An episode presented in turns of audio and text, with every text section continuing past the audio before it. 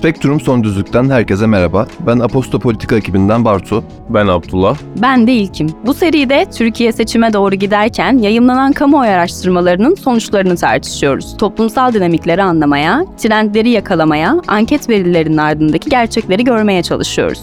Zaman zaman araştırma şirketlerinden, akademiden, medyadan ve siyasi partilerden konuklarımızı da ağırlıyor, düşüncelerini soruyoruz. Son Düzlük'ten herkese merhaba. Bu hafta konuğumuz Oy ve Ötesi Genel Sekreteri Ahusun.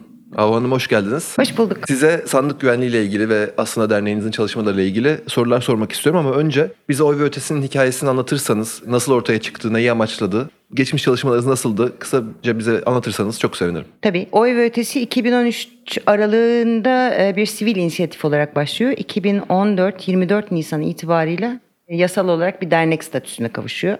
Ne yapıyoruz diye sorarsanız aslında amacımız demokrasi kültürünü yaygınlaştırmak. Ama bunun fokuslandığı hali olarak seçim güvenliğine odaklanalım dedik en başında. Daha doğrusu kuranlar böyle söylemiş. Ben de gönüllerindendim daha ilk seçim itibarıyla. Seçim güvenliği üzerine çalışıyoruz. Odamız bu. Sahadan aldığımız sorulardan bir tanesi oy ve ötesinin ötesi nedir diye soruyor insanlar. Ötesi de bu az evvel bahsettiğim katılımcı demokrasi kültürünü yaymak ama şu anda ağırlıklı olarak fokusumuz 9 senede 9 seçime girdiğimiz için seçim güvenliğinde kaldı. Yanında yaptığımız bir sürü projelerimiz var. Konferanslar düzenliyoruz. Dijital demokrasi projemiz oldu geçen senelerde. Ama şu anda odaklandığımız yer ve öncelikli olarak seçim güvenliği ve sandık güvenliği. Peki siz bir, siyasetin bir tarafında mısınız? Değiliz. Peki sizi siyasetin bir tarafı olarak gören insanlara ne söylemek istersiniz? Çünkü ben böyle yorumlar aldım sizinle alakalı. Özellikle mesela bu hafta sizinle bu bölümü kaydedeceğimi söylediğim çevremdeki insanlar oy ve ötesini siyasetin bir parçası ve bir tarafı olarak ya öyle yorumlar da aldım. Kendiniz nasıl açıklarsınız bu durumda? Siyasetin bir tarafı değiliz. Sorunun en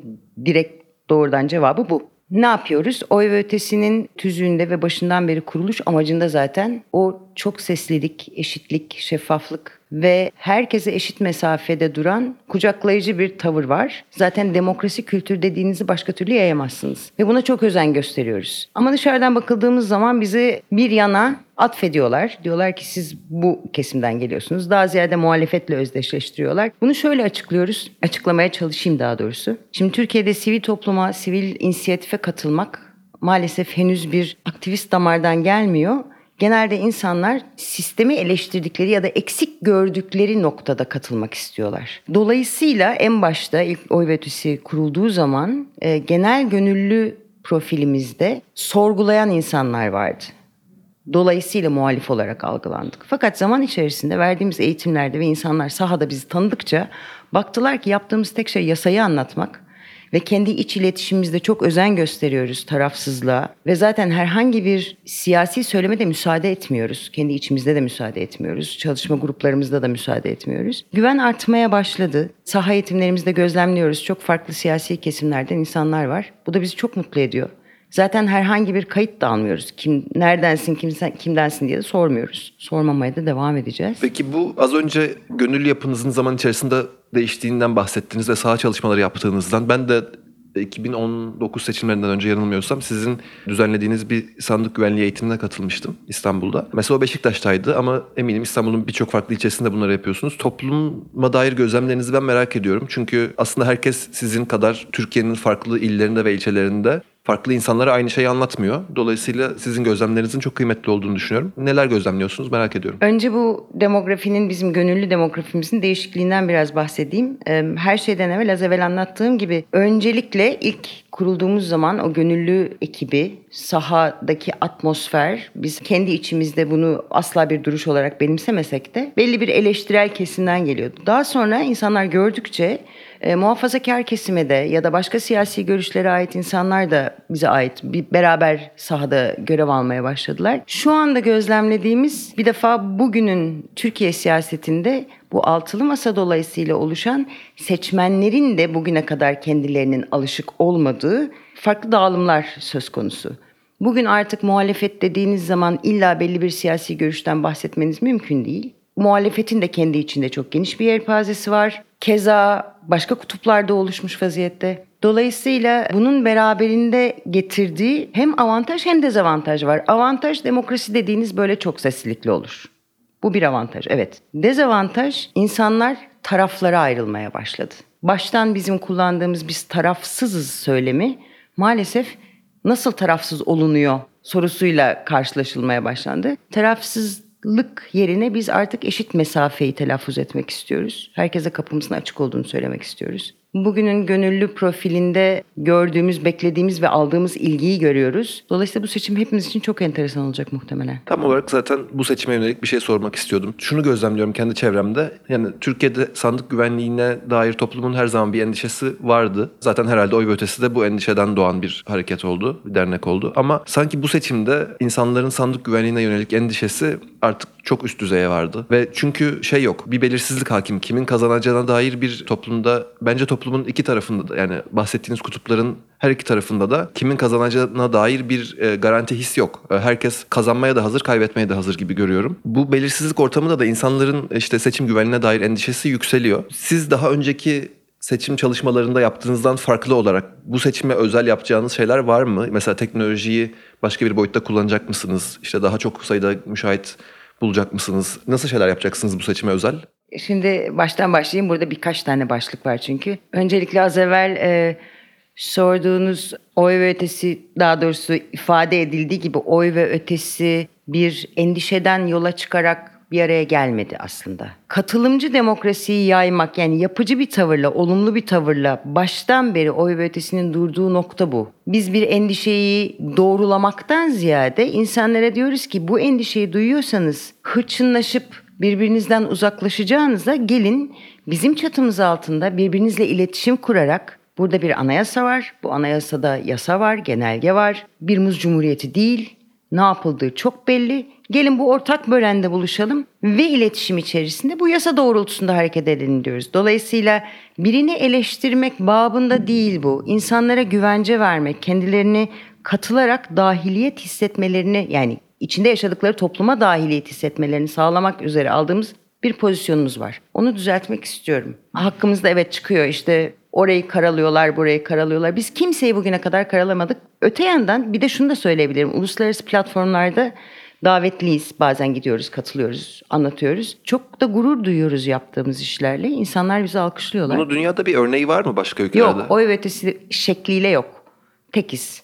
İnsanlar diyorlar ki müthiş bir şey yapıyorsunuz ve biz de şunu görüyoruz. Fark ediyoruz ki Türkiye'deki seçim yasası ve süreç aslında son derece şeffaf ve ince düşünülmüş bir süreç. Yani vatandaşın, bireylerin, seçmenin duyduğu endişe, güvensizlik. Eyvah benim oyum nereye gidecek? Her şey usulünce yapıldığı takdirde her şey o kadar net ki hataya çok az yer bırakır. Daha doğrusu yer bırakmayacak bir sistem düşünülmüş. Pek çok ülkede bu böyle değil. İşte mektupla oy verenler var, dijital oy verenler var, kimlik e, doğrulaması konusunda muallakta olanlar var. Bizde öyle değil. Bizde A'dan Z'ye o gün yapılması gereken, öncesinde yapılması gereken, sonrasındaki süreçler yasada son derece şeffaf, son derece detaylı ifade edilmiş. Bütün mesele hakikaten yasada yer aldığı gibi yapılması aslına bakarsanız. Biz de bunun için çalışıyoruz. Yani belki e, bizi izleyen insanlara, dinleyen insanlara bunun güvencesini hiç olmazsa verebilirim. Derim ki yasayı biliyorsanız, genelgeyi biliyorsanız içiniz rahat olsun. Yani bu süreç takip edildiği takdirde çok da fazla bir hata söz konusu olamaz. Art niyet dediğiniz şey bireysel boyutta belki olabilir ama organize bir kötülükten bahsetmenin doğru olacağını da düşünmüyorum şu ana kadar. Ben bu suç gözlemi şeyden yani kamuoyu araştırmalarını ben çok yakından takip ediyorum yayınladığımız için. Mesela hiç görmediğim çoğunlukta ya tam oranını hatırlamıyorum şimdi yalan olmasın ama mesela insanların çok büyük bir çoğunluğu oy verdikten sonra işte parmağa mürekkep sürülmesi uygulamasının geri gelmesini istiyor.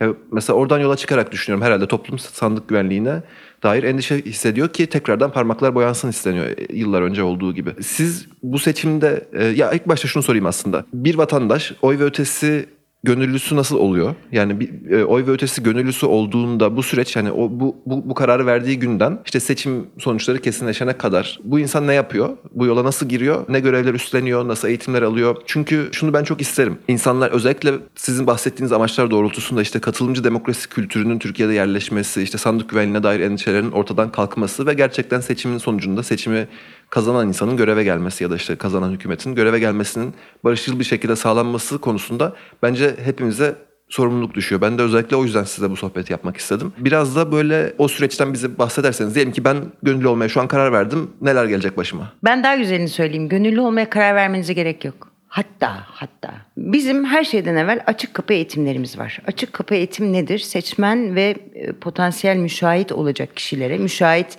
yasadaki terim bu. E, sandık gözlemciliği için kullanılıyor. Sandık görevlisi değil, burada bir fark var. Onu ayrıca açıklarım. Müşahitlik için ya da herhangi bir seçmenin, herhangi bir kişinin alabileceği bilinçli seçmen olmak için alabileceği eğitimlerimiz var. Eğitimlerden kastımız kamuyla genelde konuşuyoruz ya da bir yer kiralanıyor. Hiçbir kuruluşun çatısı altında olmaksızın açık kapı bir kayıt almıyoruz.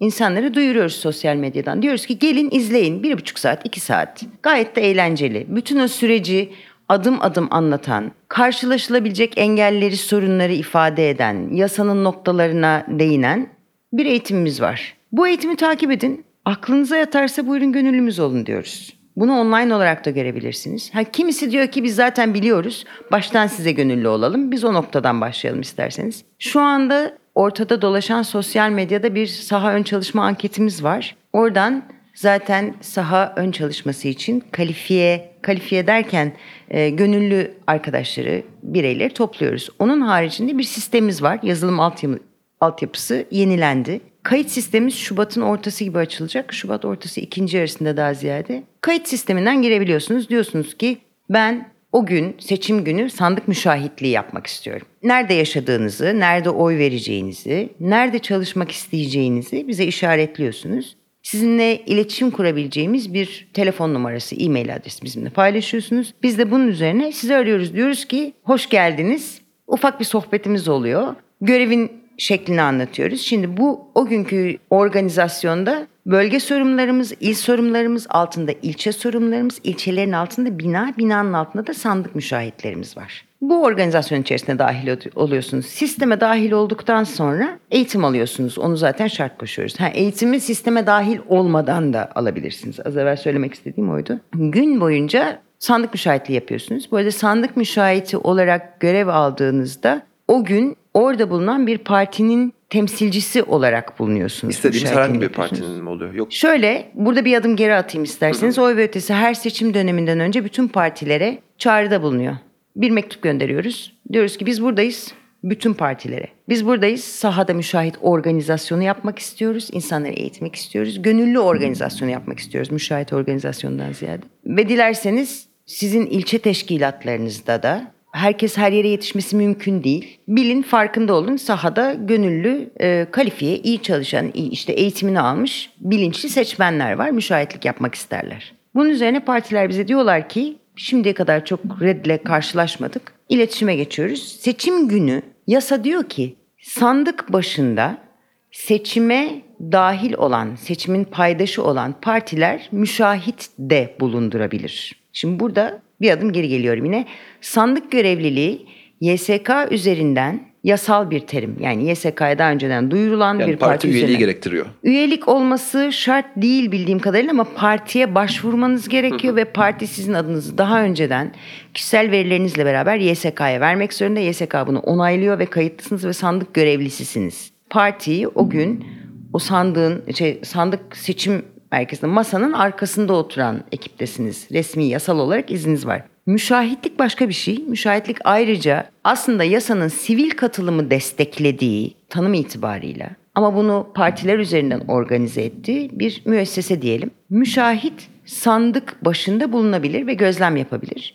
Tutanak tutabilir. Fakat itiraz yetkisine sahip değil. İtiraz dediğim yasal bir tanım. YSK'ya itiraz yine parti görevlileri tarafından ve YSK tarafından onaylanmış kişiler tarafından yapılabilir. Müşahit olarak ben ne yapıyorum dediğiniz zaman başından sonuna kadar siz orada bilinçli ve eğitimli bir müşahit olarak bulunduğunuzda bir defa insanlara çok büyük yardımınız oluyor. Çünkü az evvel bahsettiğim kutuplaşma nedeniyle herkes birbirine en başında sabahleyin böyle bir gerginlikle karşılaşsalar dahi biz uzlaşmacı olmalarını, yasayı bildikleri takdirde herkesin orta noktada buluşacağını ve zaten prosedürün son derece, sürecin son derece net ifade edildiğini anlatıyoruz. Ve bilgileriyle yardımcı oluyorlar. Bu birincisi. Başkanın uygun gördüğü sürece gayet tabii ki de. İkincisi sürecin şeffaflığına şahit oluyorlar. Herhangi uygunsuz buldukları bir durumda iletişim kurarak ve tutanak tutarak bunun tespitini sağlıyorlar. Ve yetkili merciye ulaşmasını sağlıyorlar. Aracı oluyorlar. Kendileri aslında mekanizmanın bir parçası değil, onun içerisinde bir enstrüman diyebiliriz belki. Bu seçim günü yapılan iş.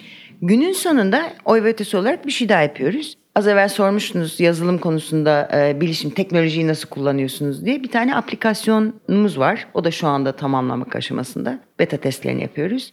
Aplikasyonumuz sayesinde günün sonunda ıslak imzalı tutanaklar var, resmi tutanaklar. O tutanakları fotoğraflayıp eğer yüklerseniz biz bütün Türkiye'den o tutanaklara ulaşıyoruz. Bütün Türkiye'de gönüllülerimiz bize onları ulaştırıyor. Biz bunları bir havuzda biriktiriyoruz ve YSK'nın açıkladığı sonuçlarla kıyaslıyoruz ve diyoruz ki burada uyumsuzluk var burada, uyum var, her şey tamam. Bir raporlamaya gidiyoruz ve gördüğümüz uyumsuzlukları da isteyen bütün partilere açık olarak paylaşıyoruz. Bize derlerse ki işte sizde şu ta- sandıkta bizim için bir soru işareti var, sizde bunun verisi var mı? Kim isterse bunu paylaşıyoruz. Sivil toplum. Kurdukları oldu mu bu iletişim daha önce? Tabii. Partilerin. Tabii olmaz olur mu? Peki sizin yani hedefiniz herhalde şeydir diye düşünüyorum. Türkiye'deki her sandıkta bir müşahit en azından oy ve ötesi gönüllüsü bulundurmak. Bu bu ne kadar gerçekçi bir hedef? Ee, bunu yapabileceğinizi düşünüyor musunuz? Biz Çünkü daha- yaparsanız harika olur diye. Çok harika olur tabii ama biz daha gerçekçiyiz. Biz diyoruz ki 3 aşağı 5 yukarı 200 bin sandık olacak. Biz 100 bin tane gönüllüye ulaşabilirsek ki ulaşabileceğimizi düşünüyoruz e, bu seçimde. 100 bine ulaşabilirsek bütün sandıklardan bilgi almamız Mesela mümkün olacak. maksimumu neydi? Hatırlıyor musunuz? Tabii aktif olarak sahada 67 bin rakamı görülmüş Türkiye genelinde. 67 yani bir seçim günü hangi seçimde diye düşünüyorum 2015 olabilir. 67 bin gönüllüyle sahadaydı oy ve ötesi. Bu çok ciddi bir rakam. Üstelik de çok yeni kurulmuşken daha. Üstelik çok yeni kurulmuştu ve Anadolu'da yaygın değildi henüz. Büyük şehirlere ağırlıklıydı. Bu seçim sürecinde Anadolu'da da var olmak istiyoruz. Zaten son seçimlerde orada bir itibarımız artmaya başladı. İnsanlar bizi tanımaya başladı. Bu sefer çok daha bilinçli gidiyoruz. Kendi tecrübemiz de artıyor. Ben saha kası diyorum ona. O kas hafızamız da gelişmeye başladı. Dolayısıyla Anadolu'da da daha verimli çalışabileceğimiz, o demokrasi kültürünü yayabileceğimize inanıyoruz bu sefer. Ama hepimiz için çok heyecanlı bir bekleyiş var ki bu seçimde ilk defa oy kullanacak 5,5 milyonluk genç bir nüfus var. Genç seçmen var. Onların ne yapacağını henüz kimse bilmiyor. Ve biz oy ve ötesini tanıtabilmek çok istiyoruz. Çünkü asıl onların karar vereceği bir gelecek söz konusu. Kendileri görmelerini, deneyimlemelerini, demokrasiyi birinci elden yaşamalarını, o sandığa sahip çıkmanın ya da kendilerinden olmayan, öyle söyleyeyim, kendilerine aykırı olan bir görüşle birlikte olmayı, o diyaloğu kurmayı, yasa doğrultusunda çalışmayı ve haklarını savunmayı, seslerini duyurmayı bir fırsat olarak görmelerini umut ediyoruz. Dolayısıyla ulaşabileceğimizi umuyoruz, istiyoruz. Hedefimiz. Ama benim sorularım bu kadardı. Sizin eklemek istediğiniz bir şeyler var mı başka aklınızda kalan? Düşünüyorum. Zaten e, şunu söylemiş olayım bizi bu vakte kadar dinleyenlere. Önümüzdeki dönemde oy ve ötesiyle başka içerikler de hazırlayacağız. Özellikle çok daha teknik meselelerde insanlara sandık güvenliği konusunda belki o eğitime katılmaya vakti olmayacak insanlara ya da e, hani bizim aracılığımızla da bu bilgiler topluma yayılsın umuduyla kısa kısa başka içeriklerde hazırlamak üzere anlaştık zaten ama şimdi yine aklınızda kalanlar varsa siz söyleyin çok seviniriz. Şöyle bir toparlamaya çalışayım. Bir defa çok teşekkürler. Yani sizle beraber olmak bizim için çok büyük keyif. Biz de takip ediyoruz hepimiz. Aposta'nın tarafsızlığı ve objektif iyi haberciliği hepimiz için çok değerli. Oy ve ötesi olarak şunu söyleyebilirim. Bizim o gün yani müşahitimiz olmak istemediniz. Eğitimlere gelmediniz ama bir seçmensiniz. O gün sandığa gidiyorsunuz ve bir şey dikkatinizi çekti. Emin olamadınız, huzursuz oldunuz ya da onaya ihtiyaç duydunuz. Bizim bir arama grubumuz olacak. Bir telefon numaramız olacak. Sosyal medyadan ulaşabilirsiniz. Seçim günü bizi arayabilirsiniz. Avukatlarımız, tecrübeli e, saha çalışanlarımız size cevap verecekler. Problem her ne olursa olsun mümkün olduğu kadar doğru yönlendirmeye çalışacağız. Bu birincisi. İkincisi e, hepimizin hayatı. Bu demokrasi ve içinde yaşadığımız toplum hepimize ait. Lütfen sandığa gidin. Lütfen oy verin. Hangi görüşten olduğunuz hiç önemli değil. Sesinizi duyurun. Bu hepimize tanınan bir hak aynı zamanda. Bunu es geçmeyin. Ve en güzeli tabii gelin beraber sahip çıkalım. Sandıklara beraber sahip çıkalım. Katılımcı demokrasiyi beraber geliştirelim. Diyaloğu beraber kuralım. Ancak beraber yaşarsak bunu başarabiliriz. E, senle benle onlarla bizle olacak iş değil. Ancak birlikte olursak olur bu iş. Ben de farklı partilere oy veren insanların bir arada çalışabildiği platformlara, derneklere, e, yani bu tür kuruluşlara çok önem veriyorum. Yani önemli buluyorum daha doğrusu. Çünkü dediğiniz gibi aslında toplumsal kutuplaşmayı aşmanın belki de tek yolu farklı görüşteki insanları bir amaca, ortak bir amaca yöneltebilmek. Ve sizin amacınız da e, hem sandık güvenliğini sağlamak olsun hem katılımcı demokrasiyi yerleştirmek olsun. Çok bu ülkenin ihtiyacı olan şeyler bence. O yüzden geldiğiniz için çok teşekkür ediyorum. Biz de öyle umuyoruz. Çok teşekkürler. Yine birlikte olacağız ilerleyen dönemlerde dediğim gibi. Tekrar sağ olun. Önümüzdeki hafta görüşmek dileğiyle. Görüşmek üzere. Sağ olun.